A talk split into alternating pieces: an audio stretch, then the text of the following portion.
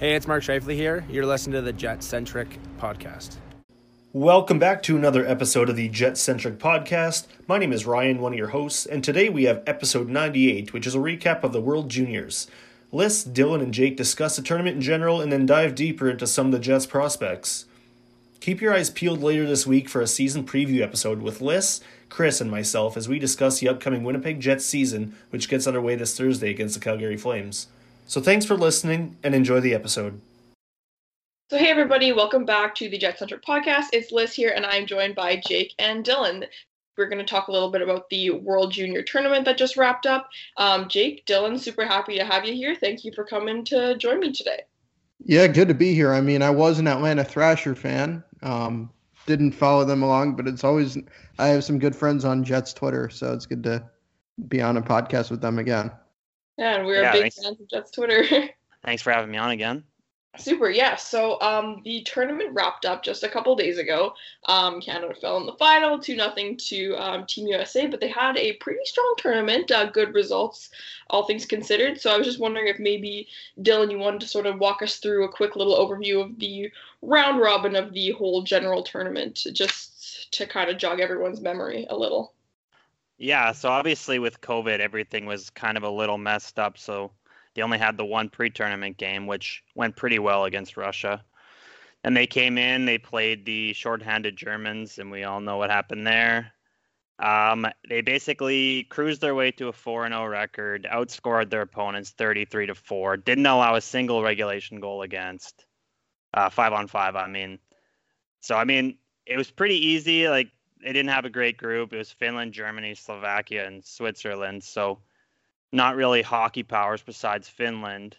But all in all, the team played really well. It looked really good. It it looked like maybe one of the most dominant team Canada's ever. Uh, Dylan Cozens led the way with 16 points in the entire tournament. He was no doubt their best forward. Bowen Byram was on the point. He was unbelievable all tournament long. Devon Levi was great as well in goal, which was completely unexpected. Uh, seventh round pick by Florida. So, yeah, all in all, I'd say uh, it was a good uh, it was a good round robin, and uh, the expectations were super high going into playoffs.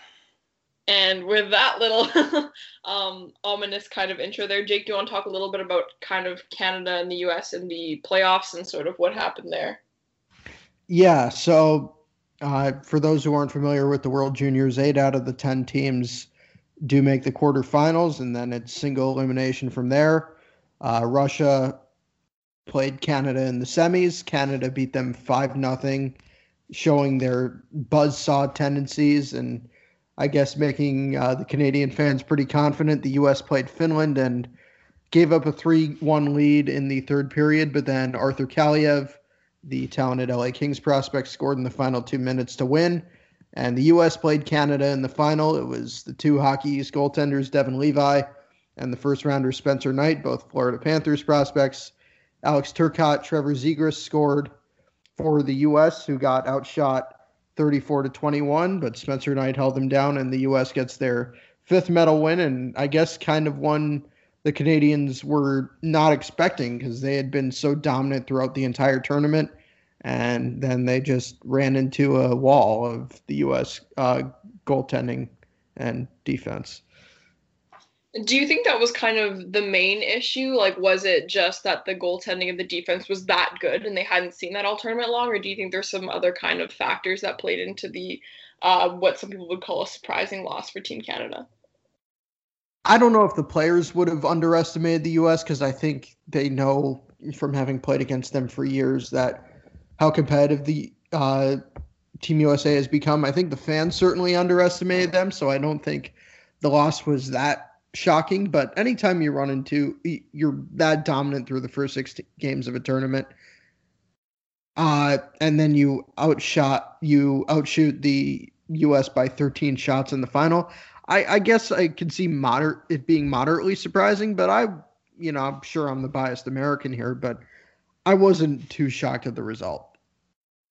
Yeah, and that's fair. Like I know when I was watching, kind of I like to be critical as lots of people do and i was worried throughout the round robin that if and when we had to play the us we weren't going to be able to handle it because they just seemed to be more composed as a unit and they had yeah those factors like obviously goaltending was not an issue for canada um, in the slightest but i felt that yeah the us um, was a powerhouse and they they proved it and they were consistent all the way through so good on them congrats love the barrel all that fun stuff um but kind of the main reason that we're chatting about this on the podcast is because we had three Jets prospects playing in uh, the tournament. We had Cole Perfetti on Team Canada, and then two Finns, Henri Nikkanen and um, Ville Heinola. So um, I don't know if Dylan, you want to kind of dive into some of the observations you made about um, maybe about Cole Perfetti. We'll start with that, and then we'll kind of move on to the Finnish guys after. Yeah, for sure. Cole Perfetti I would say almost he had an up and down tournament. I would say there were times where he looked really good, and there were times maybe he left you wanting more. But the flashes, I think, were what Jets fans really need to focus on. He's so smart, so skilled, so talented. He definitely needs to gain a step to be effective at the next level. Uh, there were times in the tournament where he looked slow and his first step wasn't good. He was getting caught from behind a lot. He wasn't winning puck battles along the wall, but still ended up with six points in seven games, and he played the half wall in the power play. So, all in all, I'd say I think we expected a little bit more, but not a bad tournament for Cole Perfetti, and uh, he is eligible to return by one day. So, if he's not on the Jets next year, he will be a front and center piece for Team Canada for sure. Right, yeah. So, um, for a general kind of for Jets fans, would you say that this was an encouraging tournament um, to see from him, or was it kind of just very gray and there's lots more time to kind of make a better snap judgment? I would say I think some people's uh, hopes were a little higher for him, but I'd say there's a lot to be encouraged about for Cole Perfetti. I mean, the skill is there, the talent is there just there's some things he need to work on, of course, but uh, I'd say it was an okay tournament. It wasn't great. He didn't shock the world by any means, but he wasn't bad. I would just say it was an okay tournament. Right. And would you say it's kind of the things that the gaps that were there were the kinds of things that, that can be filled by more experience as opposed to huge gaps like, you know, being slow or being, you know, not hockey smart kind of thing. Like mostly just stuff that'll come with time, would you say? Yeah, I would say so. Um, when I'm looking at a player, I'm looking at their skill and their smarts. I think everything else you can work on, but Cole Perfetti has both of those in spades, so I wouldn't be too worried about him at all. He just needs to work on his quickness a little bit. And an interesting point that was actually brought to me on uh, Twitter by Tony, Tony MB Hockey on Twitter. Everybody knows him. Gotta shout uh, him out every podcast.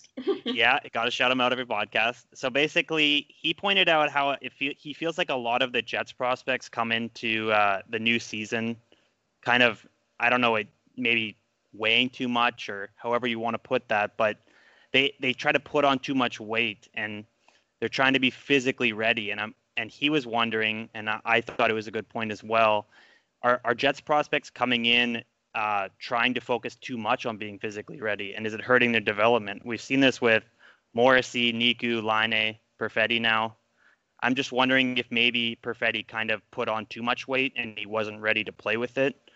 So it's an interesting point that's brought up, but uh, that's something that's so obviously uh, you can deal with that for sure. Yeah, totally. So that's uh, that's good. Yeah, I saw that tweet too, and it was a very interesting thinking point. I was like, oh yeah, you a lot of repetition with other prospects we've had over the years. Um, so Jake, I'll throw back to you if you want to kind of just give a little bit of a, a summary of your observations on uh, Nikkanen and Heinola.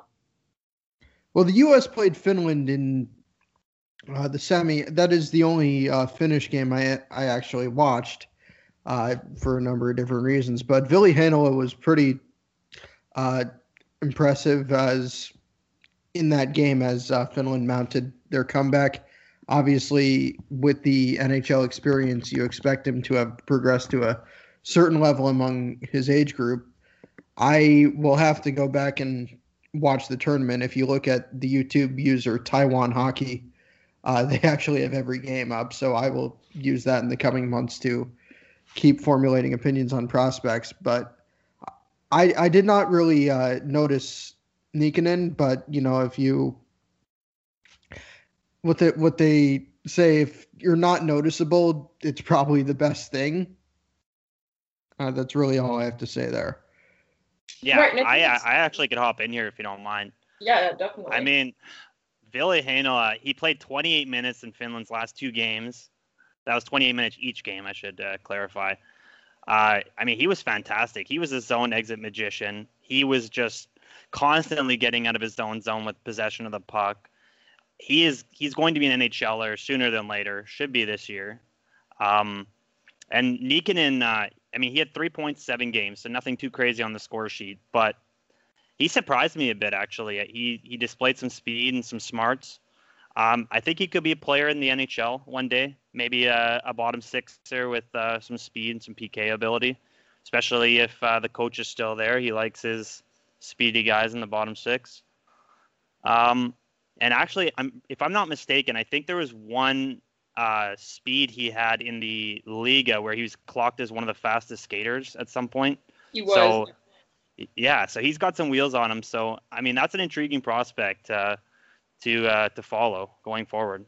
Yeah, I'm- yeah. I'm- like you said, he um like I, he wasn't super noticeable. Like I know for me, I was looking for him because I was watching Finland to watch him and Heinola, and they kind of in the last couple games when it was like kind of the do or die whole situation, they were really cycling their top two lines, so he didn't see a ton of ice time. But that was when Heinola really shone, and he was really and like you said, his zone exits. Um, and we we love zone exits on this team, so that was good. Jake, did you want to throw something else in there? Yeah, I even if you're not like even if you're not just focusing on the people in the jet system as of now, I think a few people who are eligible for the first time in this 2021 draft really showed themselves on with for the gold medalists. Matty Beniers from the University of Michigan, I think, kind of cemented himself as a top 10 pick.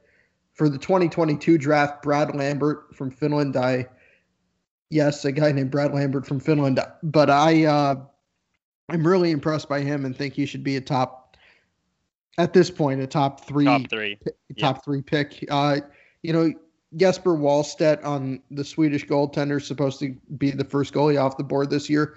Even if you're not just watching for those from the Jets, I think there may be a couple people uh, at this World Juniors who could be Jets in a few months' time. Yeah, totally. And I was thinking about that when I was kind of planning this episode, and I was going to throw that in the end. But let's uh let's touch it now. Next year's tournament, like who are we watching for? Who are some guys that um are p- draft eligible? You know, like you said, Brad Lambert is one of the big ones that they talked about.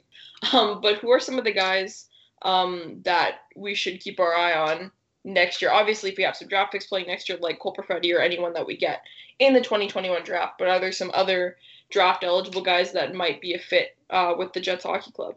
Dylan, I don't know if you want to jump yeah, on. I'll uh, I'll jump in. I, I just want to jump in on Brad Lambert real quick. I mean, I don't want to jump into player comparisons. That's just not not who I am. But if I have to, I mean, and this is going to sound ridiculous to some people, my player comparison for Brad Lambert is Connor McDavid. I'm not saying he's going to be Connor McDavid, but that's how he plays. He is just an exciting player. And if the Jets are going to be bad in, in 2022, I mean, there's also Shane Wright, Matt Savoy, both could be on Canada next year. Shane Wright, the exceptional player uh, on uh, Kingston. Whether or not they're going to play this year, we don't know. So we don't know how his development is going to shake up. Matt Savoy plays on the Winnipeg Ice. He's uh, projected to go very high in 2022, probably top three. He's actually about to play in the USHL as the WHL is not running. But those are three names right there in 2022 that potentially could play in uh, in the World Junior Tournament next year. Nice, yeah. And um, on Team Canada, sorry, this is a random point to throw at you. Who are some of the guys who are eligible again next year? I know Cole Perfetti um, could play on Team Canada again next year, um, which I actually didn't know going into this tournament. So the fact that he got cut from Team Canada last year, not a big deal. like he was Yeah. just a kid. But uh, are there some other guys on our team, as in Canada, that um, Yeah. are back for blood next year? Yeah, so there's only five eligible to return next year: Quinton Byfield, Cole Perfetti, Jamie Drysdale, Dylan Garand, and Brendan Guhle. I don't expect we're going to see Quinton Byfield back unless something crazy happens. Jamie Drysdale's a question mark. Cole Perfetti's a question mark. So that leaves Dylan Garand, who didn't play a single game in the tournament, and Brendan Guhle, who was a second or third pairing defenseman for Canada this year. So there's going to be a lot of fresh blood next year for Canada. This was a, an older group. I think it showed in, in the results until the gold medal game. But there's not a whole lot of guys coming back next year. So a guy like Shane Wright, a guy like Cole Perfetti, if he makes it, they're going to have huge roles on this team. So it'll be really exciting to watch next year. Yeah, totally. Like, that's like where Bowen Byram comes in. Like he was on the team last year, right? So and so was Dylan Cozens, and you throw those two guys. Well, and while we're at it, Kirby Dach, all three of them um, were given leadership roles this year because of their performance last year. So Jake, did you want to jump in on that at all? Yeah. Um, I, if you have listeners on the American side of the border, there are six of uh, six Americans eligible to return, uh, including Matty Beniers and Jake Sanderson and Brett Berard, who all had pretty good tournaments. So it, it's not going to be as deep of an American team. This probably was their best chance for the time being, but you know, you never know. Sometimes you do get the the repeat champions. Interesting. Oh, Jake, uh, maybe speak to uh, Kent Johnson as well. That's a name uh, Canadian fans should be looking forward to oh, next yes. year. Uh, Kent Johnson, as well as Owen Power, two Canadians at the University of Michigan, who uh, were uh, pretty highly touted recruits, along with Beniers. Power was invited to the Team Canada camp, but his coach Mel Pearson uh, did not allow him to go. I think both of them, who should be pretty high first round picks, could uh, contribute to the college contingent like Devon Levi and Alex Newhook did this year. Oh, neat. Okay, I, I didn't know that. Um, and quick little sidebar, two minute debate: Canada versus America. Um, Jake on the. Uh, I want you to go on the Jake Sanderson side, and Dylan on the Jamie Drysdale side. Who's better? Dylan, go ahead, you want to go first on this one? Yeah, go, go ahead, Jake. well, I'm I've been a Jake Sanderson fan for years. He actually was partially raised in Canada in Calgary, but he was born in the U.S. and chose to play uh, for the U.S. NTDP and Team USA. I love his game, even if his offense hasn't been fully developed yet. He's definitely showing flashes, both with the NTDP at the University of North Dakota when he got to play. You know, he's a zone exit machine. His defense, his off the puck play is pretty much perfect at this point. I think he's going to be a very good defenseman for a pretty long time in the NHL. I like him more than Cam York, uh, who was the best American defenseman in last year's draft. Yeah, I I actually love Jamie Drysdale. I think I had him ranked much higher than uh, Sanderson on my list. He's a brilliant skater, quarterbacks the power play. I mean, he's just a guy. I think he's a new age defenseman where he's going to carry the puck. He's going to make plays with the puck. He's going to be able to defend. I think he's a number one defenseman, and especially on that Anaheim Ducks team with Trevor Zegras coming there now. That's uh, it's a pretty good situation for him. They got a couple of young guys there. I'm I really love uh, Drysdale. He's uh, a fantastic defenseman. Nice. So yeah, no, it's good, and it's always fun to uh, kind of look back on World Junior teams such as this one, where a lot of the guys likely have promising NHL careers, and you kind of look at, especially that era from like you know even 2014 to 2017 or whatever your Connor McDavid era, all those guys that are now borderline superstars, and it's fun to see where they end up. So who knows where these Canadian American and you can finish whatever rosters end up in the next couple of years. But um, just to sort of wrap up this whole segment, let's kind of just jump back to our three Jets prospects that we had. Um, Dylan, do you maybe want to touch on where you think kind of a what now with these guys? Where obviously this is all COVID contingent, whatever, but where do they fit in the Jets organization? What happens now? What do you want to happen now? What do you think is actually going to happen now? Floor is yours. Yeah. So okay, I'll start with Cole Perfetti. Um, in my opinion, uh, he's not NHL ready yet. Probably a year away. With the OHL uh, not happening at the current moment of this podcast, I think he would benefit a lot if he's allowed to play in the AHL. I think that's a league where he could really develop. Um, and actually, uh, He's not coming to the Jets camp at the moment. Paul Maurice actually said that uh, he's been locked in away in a bubble, didn't get to have a Christmas, so he's probably going to go home for a bit. So I would imagine that means he's probably going to start the season in the AHL. Uh, and then Henry Nikkanen, uh, he's going to go back to Jukurit in the in the Liiga. Uh, he's got seven points in 15 games right now. So, I mean, he's a guy that's probably three, four years away. Probably will come to the uh, North America at some point and play in the AHL. I mean, and then we go to Ville Heinola. God, Ville Heinola. He is NHL ready right now. It would be a joke, in my opinion, if he is not playing on the roster. He is so much better than the Lucas Sbisas and the Nate Beaulieus. I mean, I don't know what this coach is going to do. He has shown a willingness at times to play young players, but more times than not, uh, he's not willing to play young players because you got to develop guys like Lucas Sbisa. I'm telling you, they're going to be good at some point.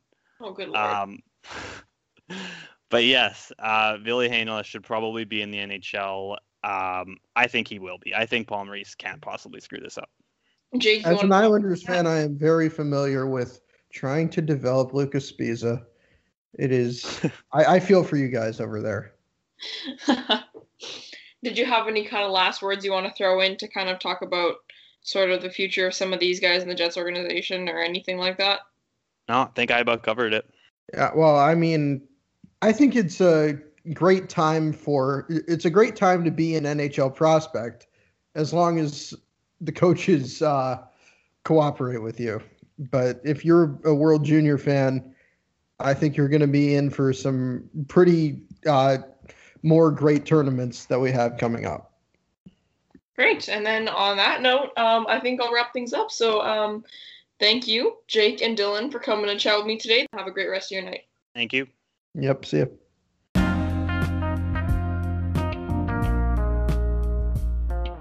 I'm Kurt Kielbach, and thank you for listening to the Jet Centric broadcast.